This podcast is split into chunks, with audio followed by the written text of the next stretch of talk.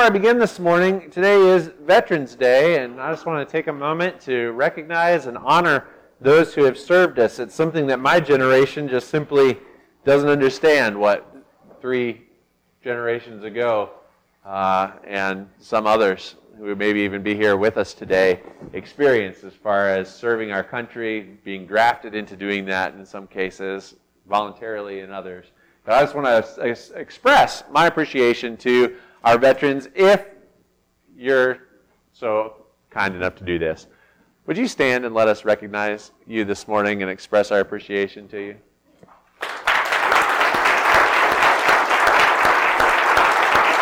Thank you. Thank you. Well, we are going to conclude today a series that uh, we began a few weeks ago called God Never Said That. Common sayings that many people believe to be true, but in reality, they're things that God never said. Some you may have been challenged by over the past few weeks. You may have, have caught yourself at some point or another saying, Chin up! God will never give you more than you can handle. Or perhaps justified something in your life saying that God just wants you to be happy, therefore you can do this thing, or have this thing, or say this thing, or whatever it might be. We're always at danger of putting words into God's mouths, and we build ourselves this feel good theology. A feel good theology that makes us comfortable never more, eh, this is never more apparent than it is at a funeral. If you go to a funeral for somebody, oftentimes we build up a person's life, and that person was far from the Lord, but we preach them into heaven. As pastors, we have a tendency to do that. Because it's hard. What do you do when somebody's lived like hell all their life? What do you say at their funeral? How do you talk about it? I remember there was a lady in um, in my congregation. Well, I shouldn't even say my congregation. I guess it kind of was. Anyways, I was like 13. Her name was Wanda. I was a kid, and there she was. She was a part of our church. That's what I'm trying to say. And Wanda had an abusive father. An abusive father who was terrible to her and was far from the Lord. And he passed away. And some people would give her those words. Well, he's in a better place now.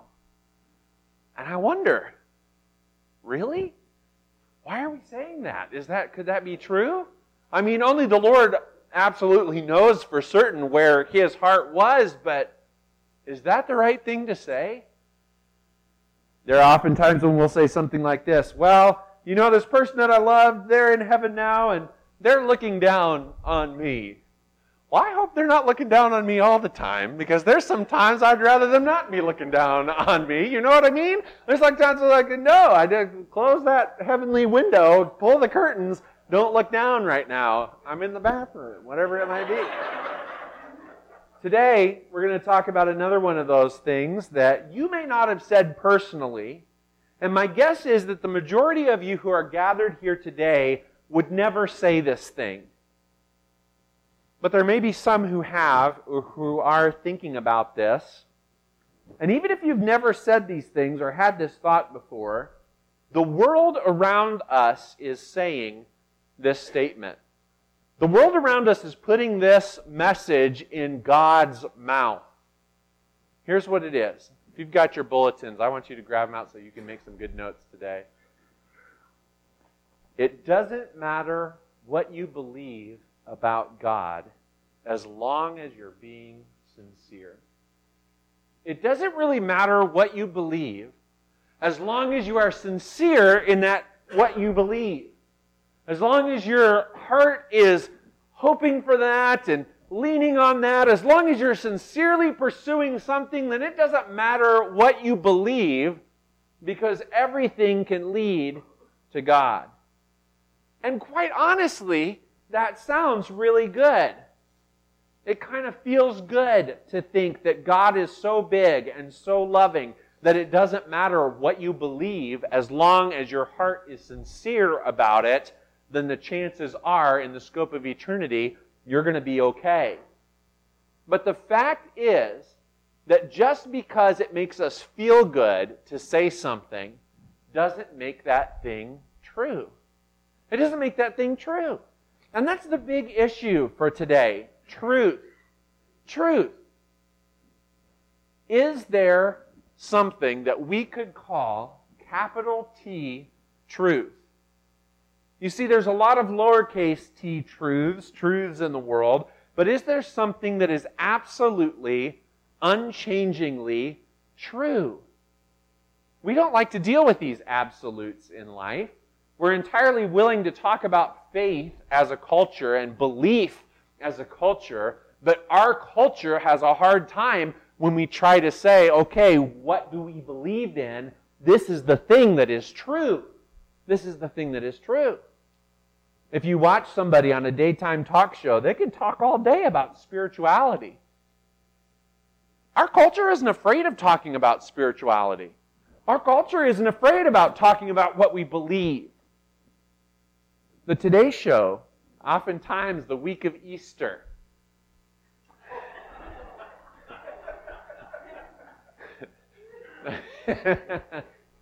I like it. I hoped you all would laugh at that.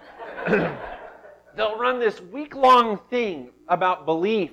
And one year I remember watching it, and it was just a week of these huge segments saying, Do you believe? And the whole thing that they were preaching there on the Today Show was just believe in something. Believe in whatever it is, because if you believe in a, with a sincere heart, then that's enough. So when does the controversy of truth comes? There's controversy when someone brings up the name of Jesus. You see, you can talk about belief, and you can talk about a higher power, and you can even talk about a God.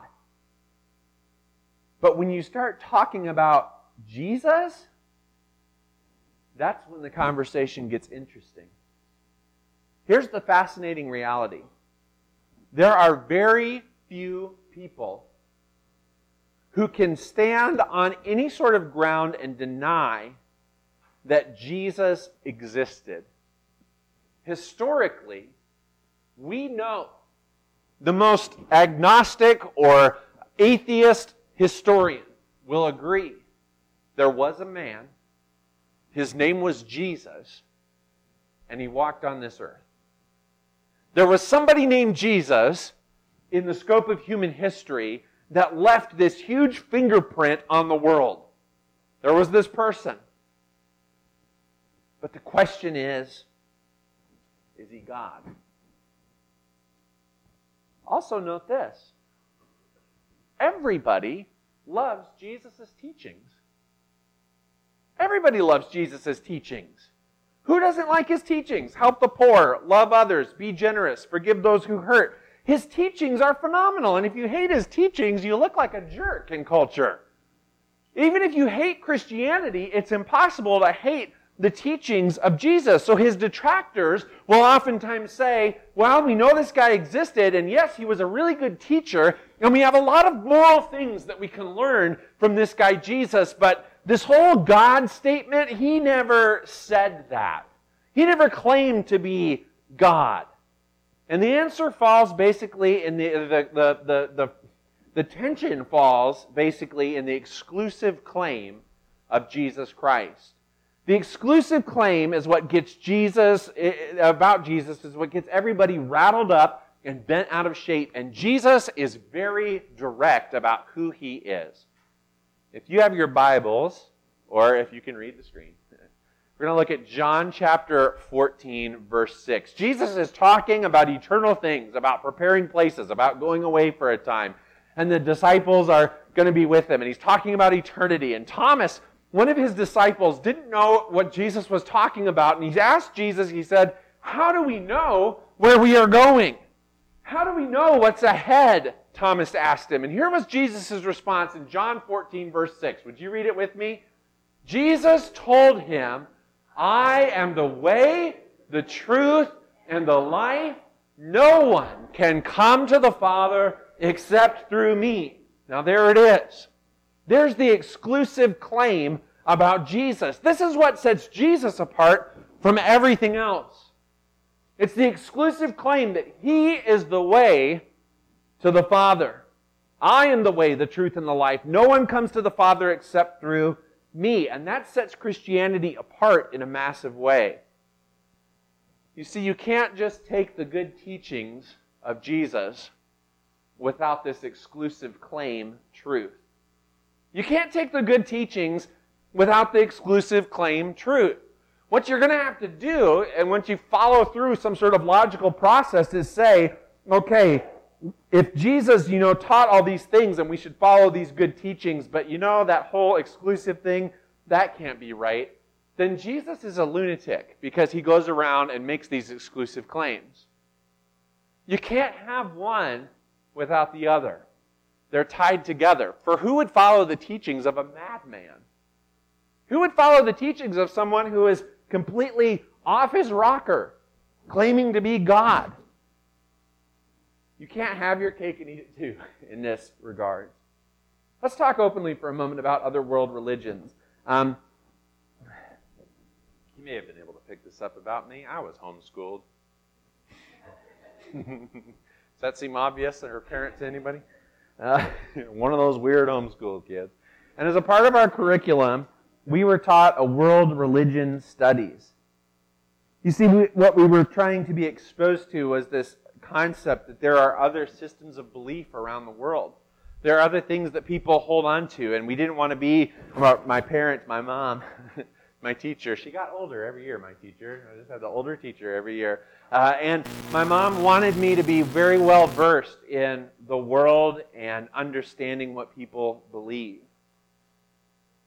And as we look at world religions, we have to acknowledge that no matter what you believe, there may be some truths in different belief systems.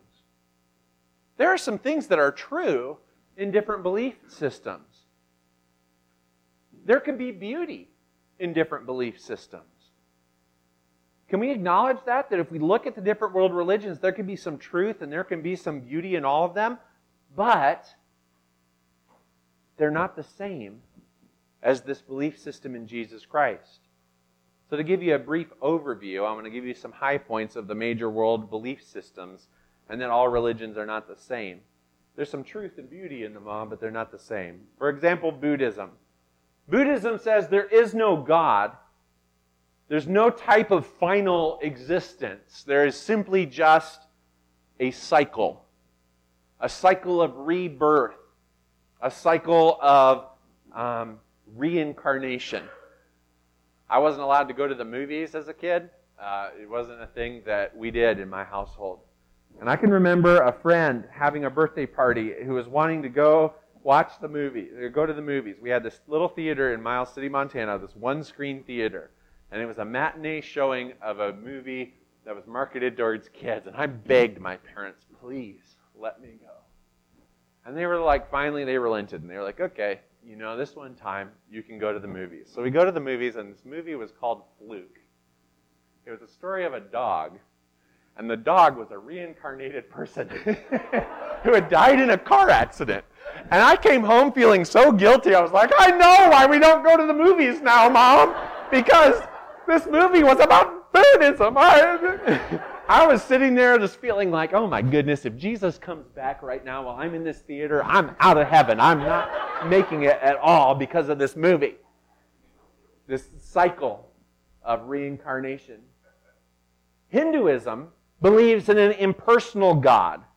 An impersonal God who doesn't relate uh, to us in a very specific manner, but rather is approached through statues and through idols we approach God, but very withdrawn and impersonal. This is a big pullback there.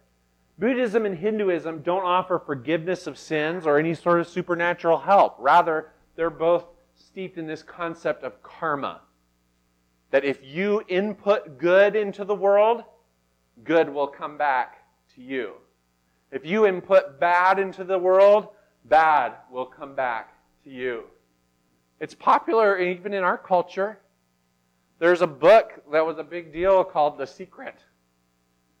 Anybody ever seen that? It's got this red like stamp cover on it. You know what I'm talking about? All right, this, this is the concept. Put it out there into the universe. Islam. In Islam, you worship Allah, who is a personal God. There's no secondary gods, no idols, total ban on that. And the Muslim uh, community, the Islam community, trace their heritage back to the same God that we trace our heritage back to the God of Abraham.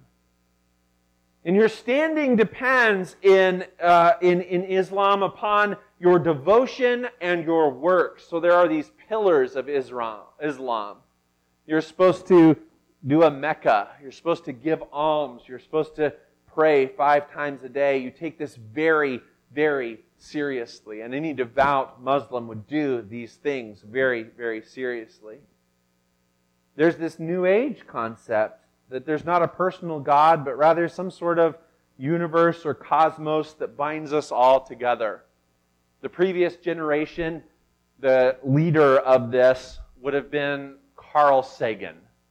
You would have seen what he wrote and, and been inspired by that and said, you know, we are all just stardust. My generation, sort of the biggest voice in this, they would never call it a religious movement, but the biggest voice in this is a guy named Neil deGrasse Tyson, who's very interesting to listen to, very fascinating to listen to, but is essentially a disciple of Carl Sagan. Um, very interesting. Again, he would never, if he heard me say this, uh, he would take issue with that because he, he would say, no, it's not a religion. This is just uh, science or reality. And yet, it is a belief system. Then we take Christianity. And Christianity has a personal God exposed to us through the love of God's Son, Jesus Christ. And Jesus offers forgiveness of sins, and it's not based on religious efforts, but it's based on God's goodness. Other major religions say, I'm the prophet of this religion, and I'm here to help you get in touch with the truth. I'm here to help you find God. And Jesus comes to earth, and Jesus says, I'm not here to help you find God. I am God. I am God. If you've seen me, you've seen the Father. I am God, and I've not come so that I can help you find God. I am God, and I've come to find you. And what we have to acknowledge, although there may be truth and beauty in different religions, they are not all the same. So when somebody says it doesn't matter what you believe as long as you're sincere, an objective person has to look at this and say, number one, God never said that, and number two, I don't think that's right at all. So, what I want to do today is give you some tools, both if you're wondering, what does it matter what I believe? These are tools that may be able to help you. But also for those of you who may have heard this stated in the culture around you, these could be tools to help you. Tools to help you talk about Jesus. I want us to consider three things about Jesus today that help us come to an understanding about this exclusive claim that Jesus gives. And I want us to look at this objectively. I'm simply going to ask you to consider Jesus. Just consider Jesus. Here's what we've got to recognize I'm not going to ask you to consider church because church is not Jesus. The goal is not church. I'm not going to ask you to consider a Christian denomination. I'm not going to ask you to consider the Wesleyans today, or the Methodists today, or Baptists, or Lutherans.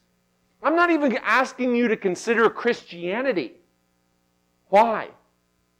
Well, consider the behavior of those who call themselves Christians. If we can just be real honest here for a moment, you can meet two different Christians, and one of them you'll be like, wow, that person is loving and genuine and full of grace, and I actually think that if Christianity is right, this person might be a great representative.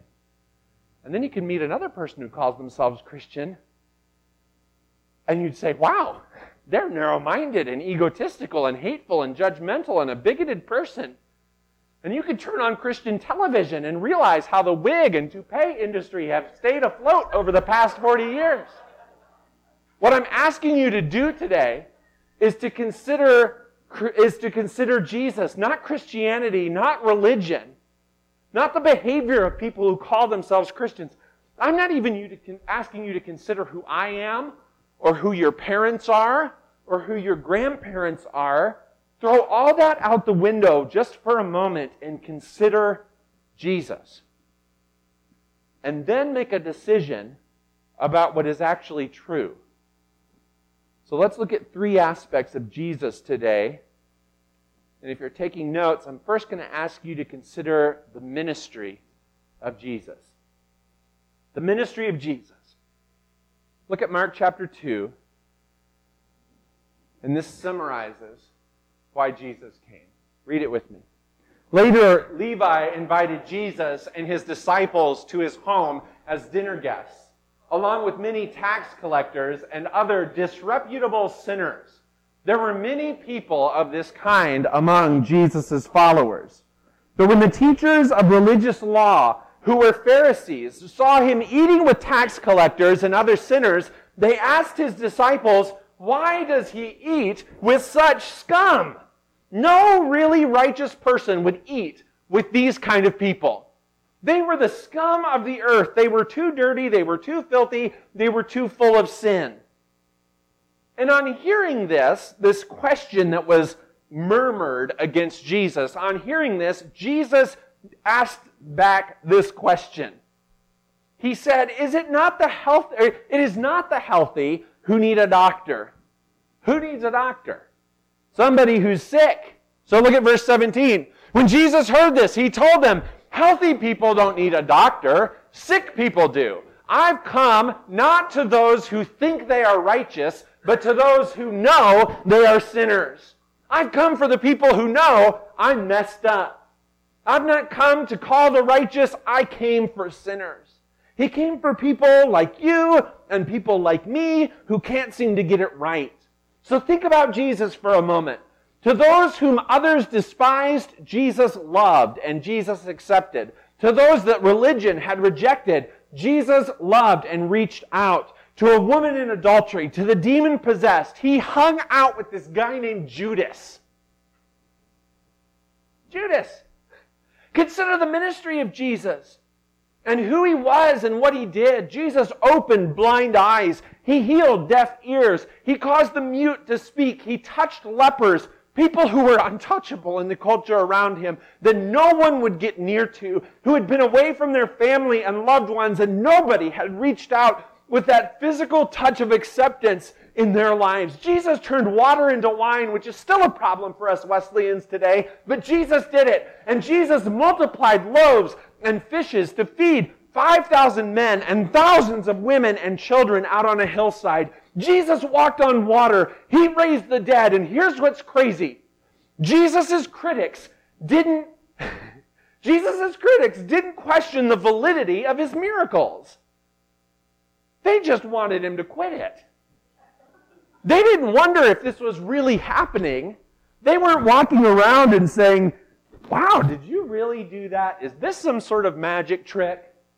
We saw the guy who used to not be able to walk and now he's walking around. You know, what hijinks are you pulling here? That's not what they were worried about. What they were worried about was, stop it, Jesus. So consider the ministry of Jesus for a moment. The reality is that some of us in this room today, you're a miracle of the ministry of Jesus. Jesus has touched your life and made you something different. He ministered to you, and you are a new creation. There's no better, ver- eh, not a better version of what we used to be. He makes us new. New creations. Not a polished up version of something that was messed up, but something brand new. If you are that, you are a new me, a different person. The old is gone, the new has come. Consider the ministry of Jesus. I also want to ask you to consider the resurrection of Jesus. Consider the resurrection of Jesus. In fact, what you need to understand is that God loves you, but God hates sin. He hates sin, and that's why Jesus, who was born of a virgin, who didn't have the sin nature of an earthly father, he was without sin. And that's why he could go to the cross and he could bear the burden of sin for us. And I don't want you to miss the power of this moment. On the cross, all of creation was mocking him, creation mocking the Creator. And at that moment, when the thought the worst was done, when Jesus had been beaten to the point where he was unrecognizable, when they had driven stakes through his wrist and through his heels, when they were hanging him on an instrument of torture, Jesus looks up to God and says, Father, forgive them, for they don't know what they are doing. Then he says, It is finished. It is completed. I did it. And into your hands I commit my spirit. Then the Bible tells us that at that part the earth went dark and trembled. And the centurion who had helped carry the cross of Jesus, who was a Roman soldier, not a believer, looked at this man dead on the cross and said, Surely that man was the Son of God. And three days later, the stone was rolled away and the tomb was empty and Jesus was not there. And we believe, Christians believe, that God raised Jesus from the dead. Peter said it this way in Acts chapter 3, verse 15. Read it with me. You killed the author of life, but God raised him from the dead, and we are witnesses of this fact. Don't miss this. God raised Jesus from the dead, then what? And we are witnesses of this fact. This is so important that there were witnesses that Jesus was not dead and that he was actually alive again. There were witnesses of this. Now listen, skeptics and critics will say that, well, the Roman soldiers probably stole the body of Jesus. Listen, the enemies of Jesus Christ would have loved nothing more than to have produced the dead body of Jesus Christ to put to, to an end this statement that Jesus was alive. So that goes out the door immediately. Some people will say, well, the disciples took the body and they hid it, and then they started sharing this false news that Jesus was alive again. So, what you're going to tell me then is that a bunch of farmers and fishermen overpowered Roman soldiers who were guarding a tomb. Okay, you'd still have the testimony of the Roman guards who would say that these guys took it. And if you believe that, you have to ask yourself this do you really expect any rational person to believe that 11 small town, uneducated, average men devised the most elaborate scheme in the history of the world, pulled it off, kept it a secret, with no personal motives, and only the extreme personal loss that came with it? All but one of those disciples died for what they believed that Jesus was alive. I guarantee you, if we wanted to make up a story that Matthew T.G. was dead and then he came back to life, and I picked 11 of you who would say, I'll go along with that, and you really said, well, let's do this. Let's pull the biggest scam in history. I guarantee you that if 11 of you were tortured to the point of death, somebody's going to crack. right? Somebody's going to crack. But these guys believed it to that point women at the tomb. In culture, the testimony of a woman didn't count. You couldn't be called in to give testimony. And yet the biblical authors put women as the first people who see the resurrected Jesus. There is no reason for that culturally. No reason other than that's how it happened. There was one who doubted Jesus had been raised to life. What's that guy's name? You know, doubting Poor Thomas. What a legacy this poor guy has, right? Thomas. Oh, doubting Thomas. Thomas, I'm not going to believe it unless I see it, Thomas says. I'm not going to believe it unless I can put my fingers in the nail prints and I can put my hand at his side. Thomas, the skeptic, died for what he saw the resurrected Jesus. Thomas becomes an evangelist to India and when they asked Thomas to renounce his faith in his Savior Jesus, Thomas, who once was a doubter, said, I will never renounce my Savior. And so they drove a spear through Thomas's body. Now, why would he die for his faith when he once doubted? Because he saw something special. He saw the resurrected Jesus.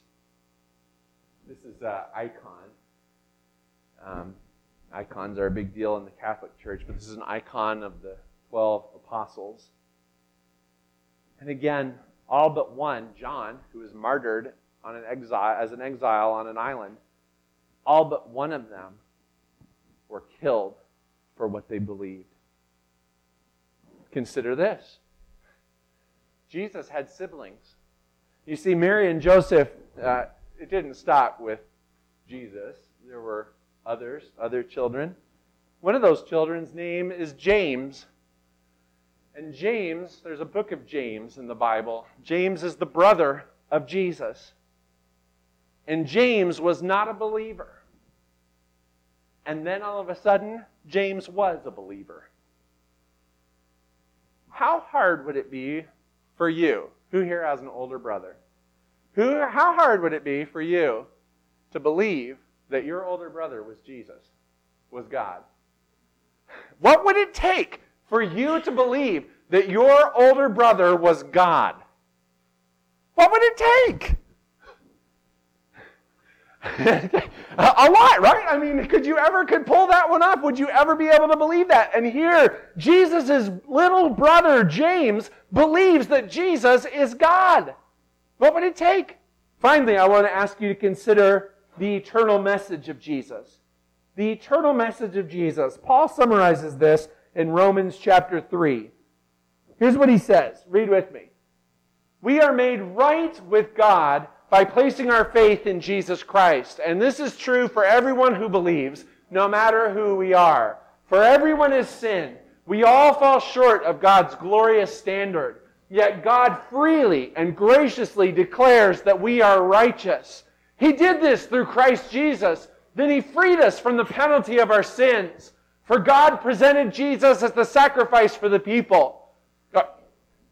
First in, people are made right with God when they believe that Jesus sacrificed his life, shedding his blood. he says we are made right with God by placing our faith where? In Jesus. We are made right with God by placing our faith in Jesus Christ. Now, this means we are made right with God by believing, by having faith in Jesus. And this is crazy powerful. And it is true for everyone who believes, no matter who we are. This statement, we are very familiar with the next verse. For everyone has sinned and fallen short of God's glorious standard. We're very familiar with Romans 3.23. But I love Romans 3.22. We are made right with God by placing our faith in Jesus Christ. And this is true for everyone who believes, no matter who we are. That means no matter what you've done, no matter how dark your life is, no matter how bad you may be or how good you may be, no matter how many sins you've committed, no matter how messed up your life is right now, no matter how much you've hated Christians before, no matter how angry or bitter you are in your heart, no matter how dark your world is, anyone, anyone, anyone, anyone who places their faith in Jesus can be made new. How are we made right with God? We are made right with God by believing in Jesus Christ as our Lord. And this is true for everyone, no matter who they are. That was the point to say amen. Okay. See, doesn't count if I have to tell you to do it. You see, Christianity really is Christ plus nothing. At the essence of what Christianity is, Christianity is Jesus Christ and nothing else. Not Christ plus good works, or Christ plus baptism, or Christ plus church membership, or Christ plus giving money in the offering plate. It is Christ and nothing else. It's not only Christ plus nothing else, but it's also uh, not Christ plus getting rid of stuff. It's not Christ plus stopping having bad thoughts. It's not Christ plus anything. It is Christ alone who gives us the hope of eternity. It is in Christ alone that we are made new. It is in Christ alone that we are forgiven of our sins. It is in Christ alone that the old is gone and the new has come. It is in Christ alone that we are made the truest essence of who we were intended to be. Here's the problem with religion the religion is all about us. Religion is about me, how I perform, what I do. Am I good enough? Am I doing the right things? Am I saying the right things? Religion is about me. And we're not talking about religion. We're talking about a relationship with Jesus. Hey, you guys are getting it. I heard two right there. Jesus did not come to create a religion. He came to show us the love of God. And while religion is about me, relationship is about Jesus. and all about Him. Religion says if I'm good enough, then God will love me. If I obey God, then God will accept me. And relationship says because God loves me, He already accepts me.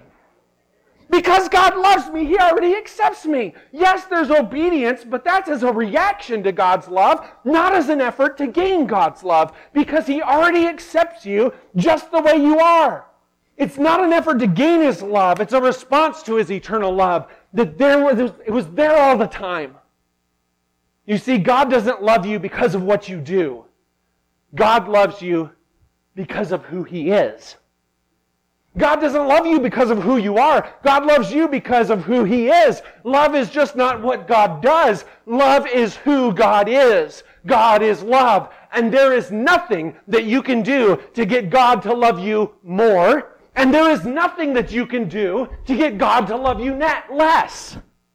You can't make God love you more. And you can't make God love you less because God loves you. That's who He is. Why is it not a religion? Why is it Jesus plus nothing? I want you to pull out your notes, and if you only write down one thing, write this down. D-O, write that down. D-O. Re- religion is spelled D-O. Do. Religion is about what you do. Relationship is spelled D-O-N-E. It is done. It is finished. On the cross, Jesus said, I came to do what the Father sent me to do. It is finished. You may want to add something, but God says, it's already done.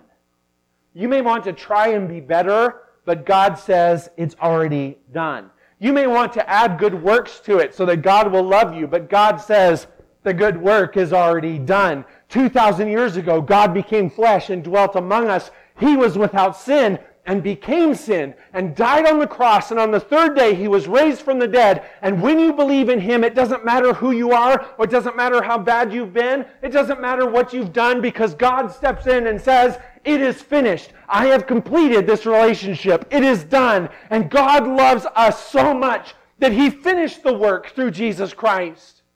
And some of you are going to say, okay, now that's just too good to be true. That's just too good to be true. There's no way that I can do nothing and just believe that Jesus loves me and all of a sudden the work is done. That's too good to be true. No person could make up that kind of thing. That's why it's called the good news of the gospel. Because we couldn't have come up with this idea ourselves. We couldn't have made this happen, but God did.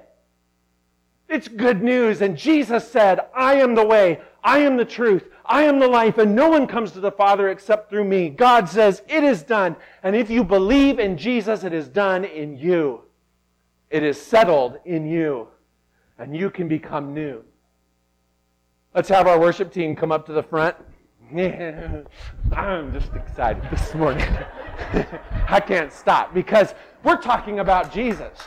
We're talking about Jesus, and we're going to sing and we're going to worship Jesus, but I want to just be sure that your hearts are where they need to be. You may have been pulling away from Jesus Christ. You may have been thinking that Jesus was about what your parents said Jesus was about, or Jesus was about what that Christian who messed you up in a real bad way because of something they said or did to you, that that was who Jesus is. That's not right. Jesus is the way, and Jesus made a way for you. Consider his ministry. Consider his resurrection. Consider his love. Consider a relationship. Can you do that today?